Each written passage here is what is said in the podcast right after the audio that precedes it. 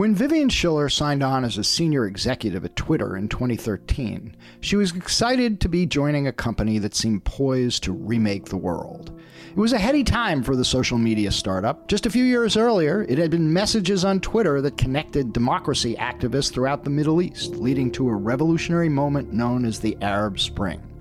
But Schiller soon became disillusioned and has long since left the company. In the years since, Twitter was increasingly hijacked by purveyors of hate and disinformation, fouling democracy instead of spreading it. Now, billionaire Elon Musk has taken over Twitter, fired half its workforce, and signaled plans to revise, if not roll back, the content moderation policies that led the company to kick Donald Trump off the platform for spreading election lies. We'll talk to Schiller about what we should make of the Musk takeover and what it portends for the future of Twitter, social media, and American democracy on this episode of Skullduggery. I do solemnly swear that I will faithfully execute the office of President of the United States and will, to the best of my ability, preserve, protect, and defend the Constitution of the United States. So help me God. So help me God. So help me God. So help me God. So help me God. So help me God. I'm Michael Isikoff, Chief Investigative Correspondent for Yahoo News. I'm Dan Klaidman, Editor in Chief of Yahoo News. And I'm Victoria Bassetti, a Senior Counsel at States United. So the other day, uh, right after Musk had taken over Twitter, I'm uh, walking the dog and have my head buried in my iPhone, reading all about what Musk is doing uh, to the company and the threats to its content moderation policies. And some uh, elderly gentleman comes up to me and says, "Get your head out of your phone, take in the environment, look at the trees." And um, look, he was right. You know, we all spend too much time scrolling through Twitter, and th- this is, uh, we should be getting our heads off our phone. That said, Twitter clearly plays an outsized role in our political dialogue. So the idea that this eccentric billionaire, Elon Musk, can run the company as he wishes and influence what Americans see and read and how they get their news is, I think, troubling on its face and, you know, put on top of that Musk's start, in which he A, retweets some crazy conspiracy theory about the Paul Pelosi attack and signals he plans to have Donald Trump back on the platform, although it's, you know, he's saying we're going to establish our new content moderation guidelines first. Uh, all of that has huge implications for all of us. Well, well, now we have a title uh, for the podcast. What's that? Smell the roses, Isikoff. yeah. but um, look at the know, trees, smell the roses. yeah. Yeah. So you know we're we're like four days away from you know these very consequential midterm elections, and uh, everyone's obsessed with politics right now. Uh, the one story that's you know really breaking through is Elon Musk buying Twitter. That's partly because people are fascinated by Elon Musk and his mercurial personality. It's partly because people are obsessed with uh, Twitter, and many people including many of our colleagues and probably some of our listeners, are addicted to Twitter. But it's also directly relevant uh, to the election uh, because of the outsized influence uh, that Twitter has, because of the dangers of uh, disinformation and voter intimidation, and because of the fundamental questions that Twitter and Twitter's problems and social media's problems more generally pose to our democracy. So um, it deserves to break through, and um, I'm gl- very glad uh, that we're going to be having this conversation today with uh, Vivian Schiller, who is a, a high-ranking executive there and, and, and is very thoughtful about these issues and uh, and how important they are. I think one of, to me at least, one of the really interesting things about this is that in the past, Elon Musk has operated in to a certain degree, a much more constrained space. He's been running a space exploration company and an automobile company. He has stepped into an arena that I think he doesn't fully understand, and the and he is beginning to get buffeted by forces that I think he never fully expected and possibly isn't prepared to deal with. Twitter is fundamentally, and at the end of the day, uh, an organization that is ruled by law and that is ruled by perception and that it is ruled by its millions of users. And Musk, to the extent that he thinks he can actually control or dictate the fate of that product or the fate of its economics, is probably going to find out he's sadly mistaken. He's already the subject of a major class action lawsuit because of the way he fired all of these people. He's potentially the subject of a federal investigation regarding who his second largest investor is in a Saudi Twitter. billionaire, just to point that out. Yes. He's got advertiser revolts. He's got advertiser revolts and he's got a user base revolt. And the thing he needs to remember is that his users are his actual product. In stark contrast to rockets and cars, where he can control the product and make the product, he can't do that at all with Twitter. And I think he's in for a sharp awakening and maybe an unpleasant look at his bank account uh, in the not too distant future.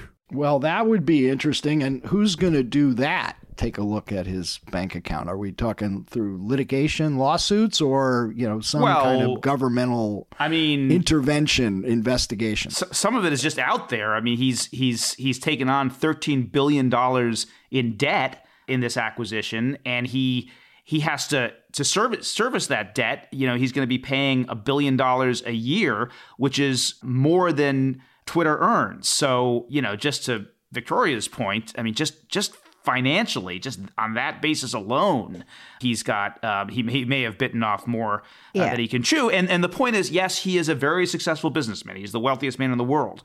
But just to um, emphasize Victoria's point, media is a very very different business. And to answer your point, uh, Mike, government maybe, but this guy's in hock up to his eyeballs into banks, and those bank those banks have covenants, and they very are very very carefully looking at their investment and at their uh, at, at what Musk is doing with it. So he's got to he's got to hit his covenants, and when he Right. Well, it'll be fascinating to see. I, I'm just, you know, from a larger perspective, historians, uh, turn of the century, would talk about the outsized influence of the uh, press barons, The William yellow press. Randolph Hearst and Joseph Pulitzer. Look at today, look, to the extent to which we have not evolved at all. Rupert Murdoch, Jeff Bezos, Mark Zuckerberg, Elon Musk billionaires, all of them having a really outsized, significant role in determining how we get our news and what news we read. And I think that on its face ought to be um, a troubling issue for all of us. But anyway, we've got a uh, great guest to talk about all this uh, Vivian Schiller, a former Twitter executive herself. So let's get to it.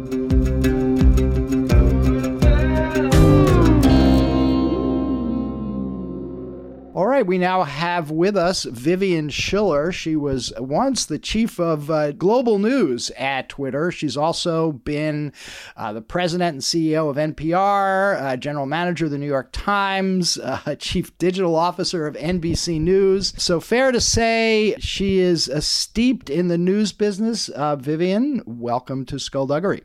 Thank you. Thanks so much. Glad to be back. So you were at Twitter in its relatively early stages, 2013, 14, if I remember correctly. You've long since left, but you've, like all of us, you've been watching Elon Musk's uh, takeover and the turmoil within Twitter now.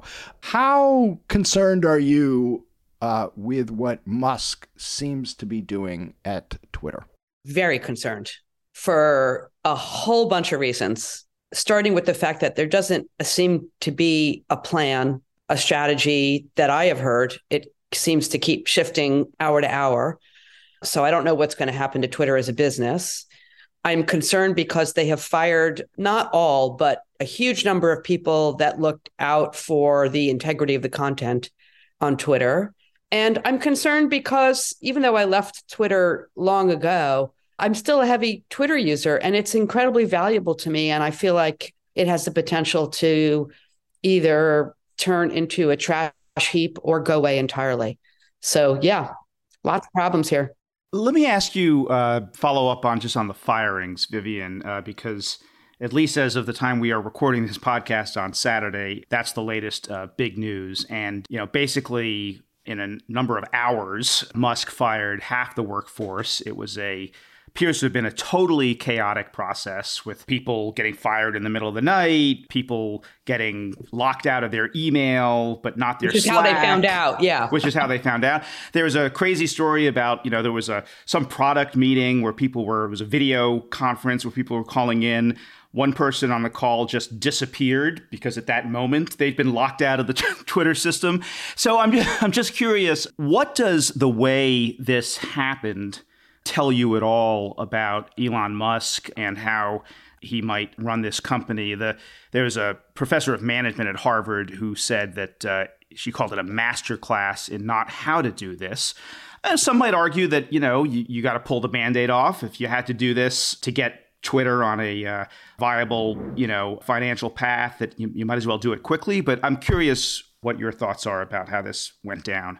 Well, there's quick, and then there's just complete and utter madness, which is, you know, what appears to have happened. Look, he owns the joint now. He can do whatever he wants. And so, I mean, he had sort of telegraphed that he was going to fire a bunch of people. So that part is not a surprise. But, and I suppose, you know, it's not a surprise that it was handled so chaotically. I'm just concerned that based on the kinds of categories of people, well, just about the sheer numbers, I mean, it, it inevitably he's going to, uh, you know, lose a lot of people who make sure that the site can basically stay online, is protected from outside cyber attacks, is protected from content influence campaigns where is protected from you know the kind of garbage that sadly is part of human nature. And you know people would like to you know inflict on on twitter users. So i don't know. Look the guy he's the rich you know he's the richest man in the world right? And he's built a couple of successful businesses but there sure doesn't seem to be much of a strategy here that i can discern. And just one really quick follow-up. It's just the what he's been saying is he had to do this. Twitter's losing $4 million a day and it's because of these activists oh, out there, uh, you know, who who are scaring off the advertisers. I mean, that's bullshit, right? He's scaring off the advertisers. The activists were trying to tell him what he needs to do to protect the site. Then he threatened um, to name and shame the advertisers who are no longer advertising. Boy, that's a real way to win hearts and minds of the people that you know keep your lights on. Let me step back for a moment and contextualize Twitter's importance. Only, and only is actually probably uh, not the right word, but only about 25% of Americans use Twitter, and only a subportion of them use Twitter for purposes of the news. So, all of us on this podcast are probably uh, slightly Twitter addicted and use it for a lot of our jobs. But why should the average American, most of whom are not on Twitter, care about what happens to this platform? Look, the people that are listening to this podcast right now, in which we're talking about Twitter, is exactly why. Twitter punches above its weight in terms of the reach and influence that it has. Journalists are all on Twitter. So journalists then use Twitter, whether they should or shouldn't, that's a whole other topic for another day, in their reporting. And so it is, and, you know, heads of state use Twitter, titans of corporate industry use Twitter, whether they'll continue to is a whole other story. So it has tremendous influence beyond just the people who happen to be on Twitter all day, like all of us. And there's nothing like Twitter. There is no other platform that is public and real time communication platform. Now, in the midst of all of the turmoil that's been going on on Twitter, there have been a lot of people who've been leaving or saying that they're leaving. And there are a fair number of people who are kind of pumping up alternative platforms to Twitter. You hear about I think Mastodon is one of them. Yeah. I, I, hear that Jack Dorsey, who's one of the former CEOs of Twitter, is starting up his own kind of new, new Jack Twitter. Dorsey is the one who pushed pushed uh, Musk to buy Twitter. uh, so, so there is no alternative. Is that your that there's there is uh, no alternative today. There is no alternative today. So I should have, uh, in the introduction, mentioned your current position. Thank you. I, I was going to bring it up. yeah, you are chief of uh, Aspen Digital and executive director of Aspen uh, Digital, and I gather one of the issues you deal with, which you're part of the Aspen uh, Institute, is the whole question of the role of social media companies and how they have both contributed to democratic dialogue. Uh, at least that was the original conception of Twitter and others, and you know how they have been degraded by hate speech and conspiracy theories. And and you know, look, uh, Musk started off on a bad foot on the content moderation uh, side of the equation. First, he retweets some wild conspiracy theory about the attack on Paul Pelosi, and then you know, in a 12 hour period right after his takeover, it was pointed out that there was like a 500% increase in the use of the N word, something that should disturb everybody.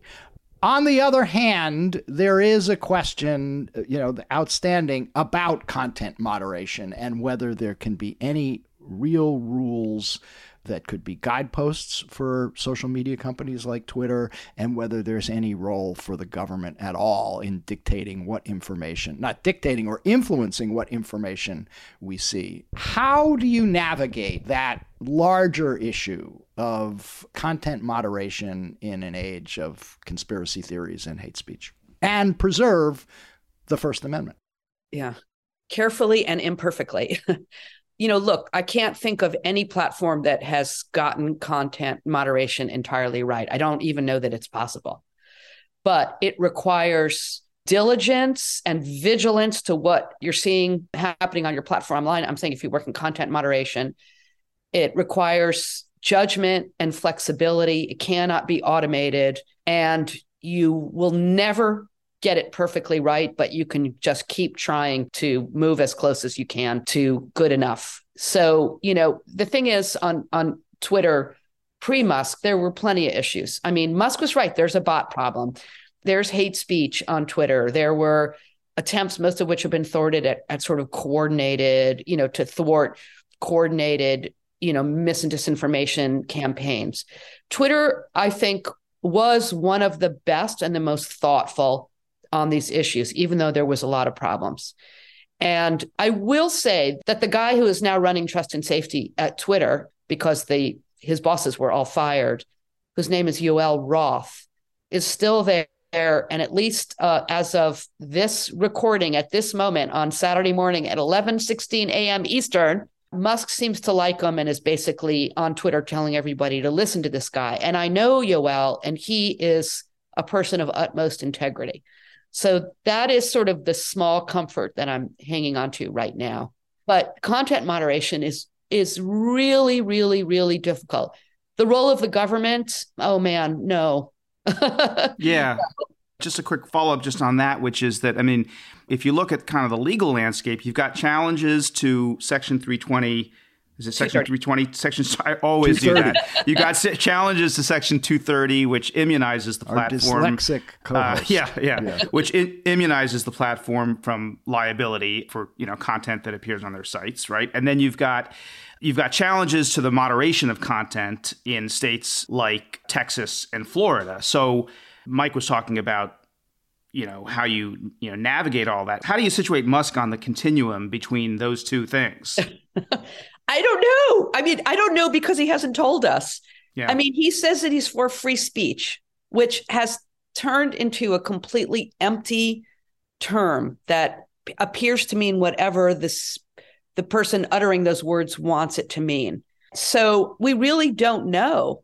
So, you know, and it's going to be I, I mean, he, if he doesn't know already, he's going to quickly learn there is no such thing as as a site with no content moderation it certainly won't last long because that's where you're going to get his, you know, his hated bots. You're going to get hate speech. You're going to get spam. You're going to get, you know, solicitations for all kinds of garbage. You're going to get porn. It's just going to be, you can't run a business that way. So, so far, Musk has managed to turn off most of the advertisers on Twitter and s- severely restrict or se- severely kind of uh, you mean limit alienated. alienate. okay, I just to be clear about you. and so severely impacted the the incoming revenue of Twitter over the course of at least the next year probably he has fired so many people that he's imperiled the product quality is Twitter on life support right now how long does it actually have You know, I think we'll know a lot next week with the midterms. I, I don't know. I mean, I don't. I don't want to just you know, I it, try to make make up an answer to that. I really don't know. I mean, it hasn't. Don't forget, most people only got fired yesterday. So I've seen those same reports about increases in the use of the N word, et cetera. But I haven't seen. You know, we haven't really seen any other Musk impact on Twitter yet. I will say that I feel like the energy on Twitter has gone. This is just my experience. It's not you know a quantitative not based on quantitative data but i feel like people are a little quieter on twitter right now. So you do actually believe that he can turn it around? No i have no idea. I mean he has not given us any any plan. He says he wants to try to reduce bots. Actually that would be a great thing although some bots are fine. You know just starting with labeling bots would be a great thing. He says he wants to find ways for twitter to make more money which um, you know all the previous ceos have basically failed to do and it's possible there is not a way for I mean, that twitter just you know that there's not revenue streams that nobody's thought of. Musk thinks he's going to do it by charging people eight dollars a month to be verified which don't forget verification is intended to signal that the person tweeting is who they say they are. It is some people perceive it as a status symbol. That's not its intention. So by selling verification as if it's a status symbol. The people like us, I'm not going to, I'm verified because I'm a journalist and I'm not going to pay $8 a month. But yet people who are frauds can pay $8 a month. So it's going to become meaningless. It's like the Starbelly Sneetches. Yeah, it seems to me it totally defeats the purpose of the blue check mark. I think if he doesn't could buy understand it. I mean, it's like Yeah. good housekeeping seal of approval. You run an ad in the magazine, you get one or something. I am fascinated by the evolution of Twitter over the years. You were there in 2013 14, sort of the aftermath of the Arab Spring. And there was, uh, you know, a uh, a great deal of excitement about Twitter that It was. could, uh, you know, spread democracy throughout the world. And then, you know, over time, things change quite dramatically. Give me a sense of the, the arc of this. And I assume when you were there, you shared, you know, much of the enthusiasm about the, the positive role Twitter could play, pro democracy role. When did it start to change and why? Well, there's two concurrent sets of issues. Yes, when I joined Twitter, it was there was a great deal of excitement about Twitter and its positive role in the world and I shared that excitement, which was why I was so excited to go be part of that and to grow that positive influence in the world. So that's why I joined I joined Twitter. But the problems at, at, at Twitter, there are two different issues that have sort of collided and woven together over the years that have been problematic for Twitter. One is, and you know, this has been well documented, including by you know the early er, early days. Nick Bilton's fantastic book, Hatching Twitter. Twitter has always been plagued by management issues. It is a platform that the creators created something, and I think they didn't. I mean, it was brilliant, but I think they didn't even understand the way people would use it. And the users of Twitter turned it into that force. And it was always sort of like the leaders of Twitter kind of chase the followers and figure out how to keep up. And they did in many ways, but it has always had management difficulties. And now, you know, we see this playing out. I think, as I understand it, it was pretty chaotic place internally when I was there, which is one of the reasons that I left. It was very hard to get things done. I understand from people that stayed, it got a little bit better during some of the Jack Dorsey years. Um, and now, now we see where we are. Dorsey always seemed to be kind of a weird dude. Tell us about your own experiences I don't. with him. I didn't work with him. He was not CEO um, when I was there. Anyway, I didn't stay. I, I'm not gonna. Not gonna. So that so one trajectory has been sort of the internal dynamics of Twitter, and and also having you know legitimate difficulty figuring out how to monetize it without destroying what Twitter is, which I, I don't know the answer to that either. So I have incredible sympathy with that dilemma. The second issue is is the world. And in 2014, you know, before I left, the issues that were percolating up, there was a little bit of bots, but there was some some abuse and some hate speech, and that was a huge game of whack-a-mole as content moderation practices were really getting up to speed. But after that, as you know, as we now know well, the sort of you know mis and disinformation industrial complex really kicked in. You know, in the years leading up to the 2016 elections, and it's only gotten worse. And now we have you know an incredibly polarized society, societies all over the world. What's the cause and effects is a story for another podcast. Uh, so now you've got a situation where Twitter, uh, where it's just hard to be um, Twitter in a world where you're trying to keep it as a healthy platform that does good in the world in given all of the chaos of the last eight years. So those two things together have become real, I think have brought us where we are today. Vivian, you were talking about Twitter and the world. A little bit before in the conversation, you talked about Twitter and free speech. And what does Elon Musk really mean by free speech? I'm going to connect these two things because the majority of Twitter users today are actually overseas in uh, international markets. And it seems to me that Elon Musk has a very kind of sort of almost US centric view of speech issues, very much rooted in uh, our politics today. So it's about cancel culture and the like, and the idea that people on the right are being um, are being silenced. But overseas speech is threatened on a daily basis uh, by dictators and you know illiberal regimes.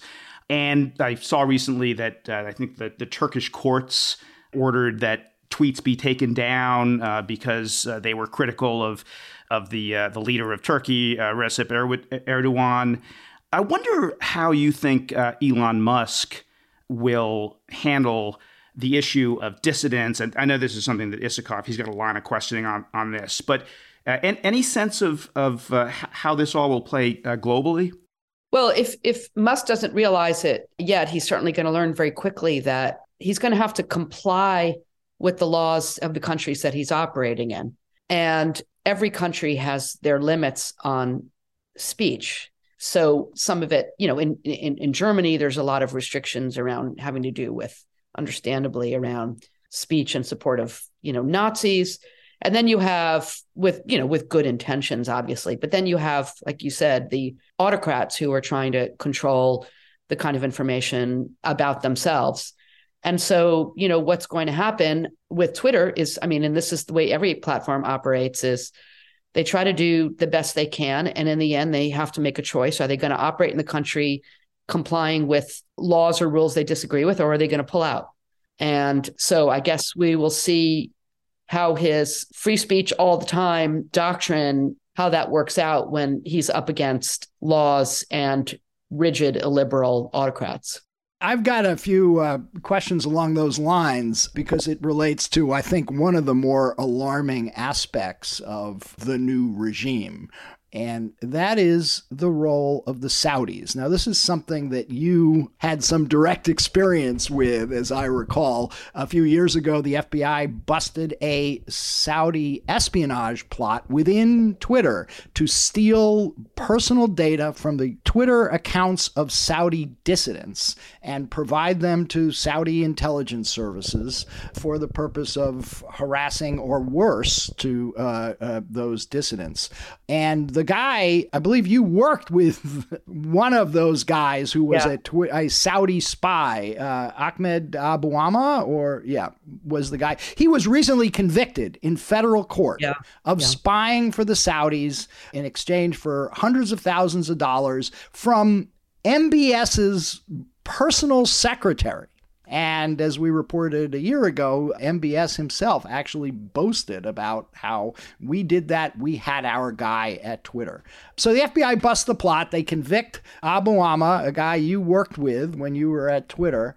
And now we learn that the number, that the second largest shareholder in Twitter is Prince Al Walid of Saudi Arabia, billionaire investor, a guy who was um, imprisoned by MBS at the Ritz Carlton a couple years ago, emerges, uh, you know, months later, gaunt, chastened and does MBS's bidding, sells shares in his company to the uh, Saudi uh, sovereign wealth fund. It seems like the Saudis got what they wanted.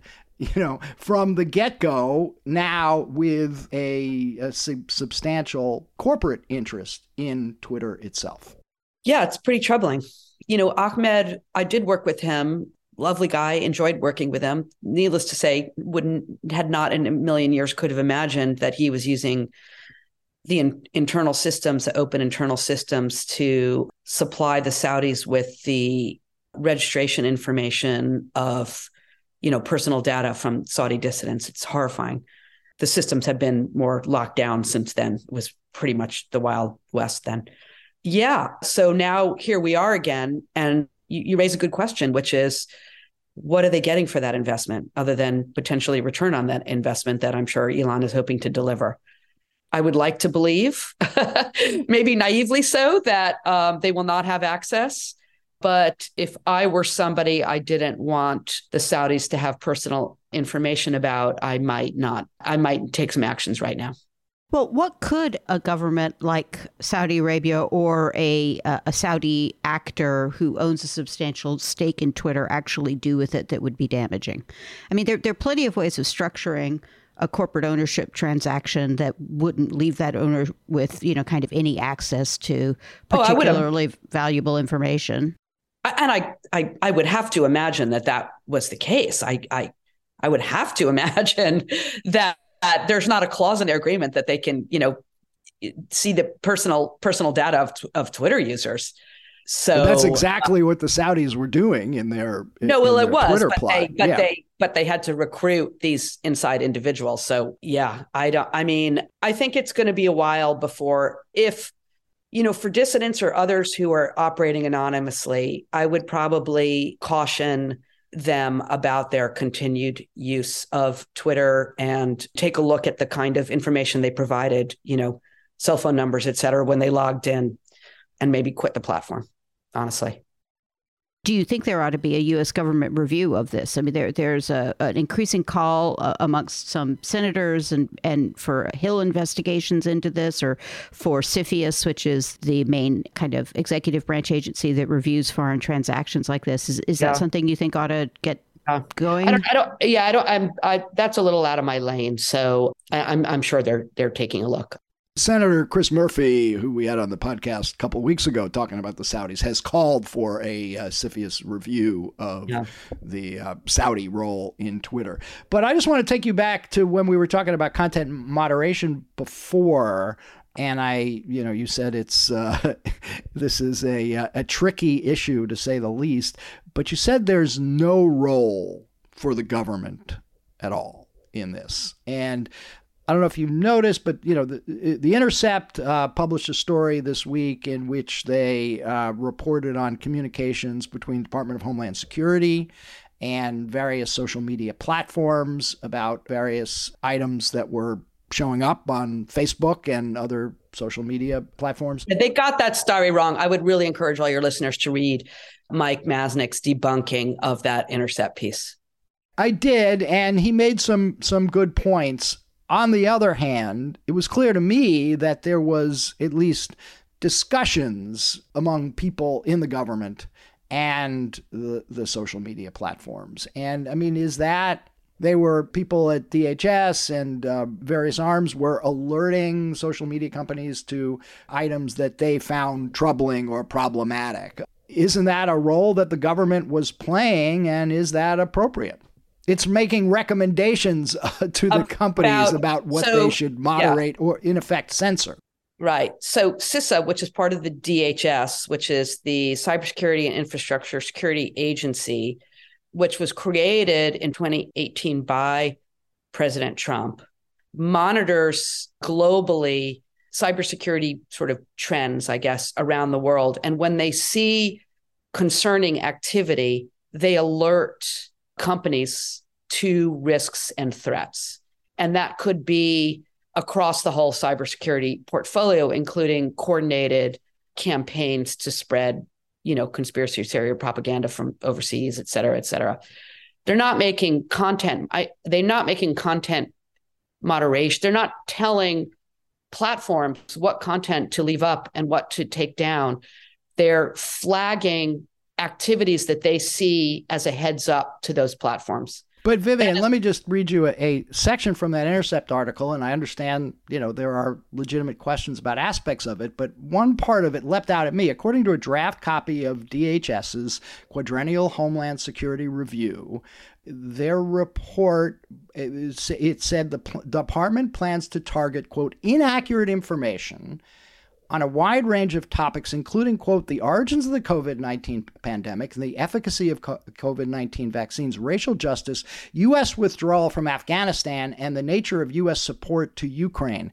How is U.S. anything about U.S. withdrawal from Afghanistan or the nature of U.S. support to Ukraine within the purview of DHS to be telling social media companies what they should or should not publish? Well, I don't think they are. I don't know. Look, I, let me just tell you, I'm not inside. I can't validate that information. I can neither debunk nor validate it. But again, I would encourage you to read Masnick's interpretation of the underlying documents that the Intercept was using. But it is about uh, activity that they're seeing around coordinated mis and disinformation campaigns and I am now going into the world of pure speculation. I would imagine some of those are around issues having to do with elections, America's withdrawal from Afghanistan, Afghanistan, et cetera, et cetera. No platform is going to take its direction from the U.S. government. It's just not going to happen, and it's not the way that they work. So I, you know, that's that's all I can say. It just doesn't doesn't make sense to me. Nor should it be the role of the U.S. government, obviously, to opine or try to uh, not. I mean opine about the specifics of the content, only the origins of the behavior. That's why, for instance, at Facebook, they call it CIB, coordinated inauthentic behavior. There's a group that looks at the behavior of online groups, which is separate from looking at the validity of the content. Those are two separate things. Vivian, I just want to bring the conversation down from the policy level to the product level for a second here, um, because I think there are people who are curious. Twitter users are curious about what the Twitter product is going to look like as as time goes on under under Musk. So some of the ideas that that they talked about is you know direct messaging to VIPs and celebrities, um, videos behind paywalls, which I get the feeling might mostly be porn. And then, you know, bringing back Vine, these, you know, short videos on a loop for young people. And then there's the idea of the um, sort of the everything app, the equivalent of China's uh, WeChat, uh, where you could, you know, get your Ubers, you could order food, order on Amazon, you know, whatever it is, just in this on this one app. What's your sense of where things are going in terms of the product? Look, it's it, this is this is like the the first batters walking up to the plate at the top of the first inning here. It's impossible to know. I've heard all that all of that speculation. I didn't hear the one about DMing celebrities uh, and paying for that service. I'm sure that celebrities would be super excited about that. Um, look, you know, actually, I mean, here I'm not going to. Twitter doesn't make you know, Twitter's got a revenue problem, and so the way to figure out what revenue opportunities are is to experiment. So you know, I don't have any particular criticism for trying different things. I suppose, you know, my ardent personal desire is that they don't mess with the core Twitter product other than making content moderation improvements. But it's, you know, he bought the toy, so he gets to do whatever he wants with it now. And he's right that Twitter has not cracked the code up to this point on trying to figure out a way to have, you know, the kind of revenue growth that certainly the street demanded, although the street now is not relevant in the picture. But it's not realistic that he can like, or is it that he could, you know, significantly reduce his dependency on advertising as the main driver of. And if he can, isn't that a problem in terms I, of like not, yeah. you know, isn't the pressure from advertisers and it used to be from stockholders until he took it private, isn't that isn't that a check on his his power? Uh, I don't know about that. I think uh, advertisers, many advertisers will flock towards solutions that support whatever it is they're trying to market. So, and, and by the way, so there was a piece in the New York Times uh, op-ed page today which made the point that uh, advertisers are a significant part of the problem in the sense that you know they prioritize you know engagement and engagement is often about emotion and anger and that's you know kind of and, and that is what drives the algorithms and that's part of the root of the problem here anyway Yeah. Also, don't forget that generally speaking, when we're talking about advertising on social media, it's not just what people automatically think of as, you know, soap commercials. Advertising is basically an advertiser is anybody who pays to amplify and spread a message to specific targeted audiences. So that can be a shampoo commercial, but it can also be an individual who has an unreliable piece of content they want to get in front of certain eyeballs. So, yeah, yeah. so first of all, we need to th- just be careful with. I mean, just we need to be not be careful, but be precise about what we mean by advertisers. I don't really judge Musk for experimenting with various new forms of revenue. Like I said, I would like it not to be at the expense of the main timeline, uh, you know, the main news feed on Twitter, and and hopefully it won't help that turn you know that won't turn that into into a garbage site. But look he's got to experiment. I get that. I don't i don't i don't judge there. Just to uh, wrap up, uh, I'd like to sort of take a step back, and you know, we've all been talking about uh, various threats to our democracy with the coming election. What does it say about the state of our democracy and political culture that an eccentric billionaire can control what a substantial portion of the you know American public sees and control the news that it sees and reads. Yeah. yeah it's it's a huge problem. I'm trying to think of a word bigger than that. It's a monumental issue, and it's this is not just about Twitter. We've looked at the, uh, I mean, much more substantial, also in the control effectively, even though it's a publicly traded company of a single individual, which is Facebook now Meta, you know, it is well documented the impact, the negative impact that Facebook has had, you know, being a spark for, you know, for genocide, for conspiracy theories, for the polarization of America. You know, Twitter at least is generally speaking not algorithmically filtered in that same way and it's and it's public. So, yeah, this is a big, you know, this is why we at Aspen and so many organizations and governments, frankly, too, around the world are trying to figure out what are the ways that we can, you know, put the, not, I not, I, I was going to say put the genie back in the bottle, but I don't want, there's no such thing as the good old days. You know, people go, oh, if only we were back to the days of Walter Cronkite. That was a problematic era because of all the people that were left out of that narrative. So let's not do that. But to find a way to ensure that quality information is available to people at the local, regional, national, and global level. And you know, we're we're not gonna we're gonna die trying. There's no simple answers, but there's a lot of small solutions and things that can help. It's a big problem. Well, good that you are trying because somebody's got to. Um, in any case, uh, Vivian, I want to thank you for a really interesting discussion, and um, you know we will see uh, what becomes of Twitter and perhaps you know the future of American democracy in in in coming weeks. Thanks a lot. Yeah, thank you. Enjoyed being with you.